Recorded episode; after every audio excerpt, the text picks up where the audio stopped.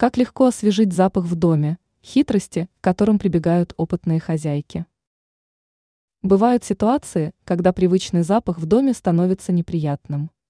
Конечно, можно прибегнуть к магазинным средствам, однако не все из них являются безопасными для здоровья. Освежить запах в доме можно легко, прибегнув к некоторым хитростям. Натуральный освежитель воздуха.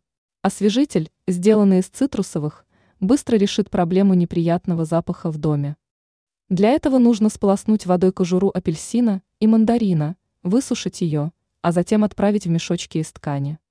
Если повесить их в ванной или в другой комнате, то пространство наполнится приятным ароматом.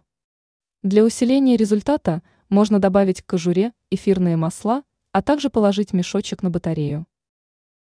Дезодорант для ковров. Зачастую неприятный запах доносится с ковра.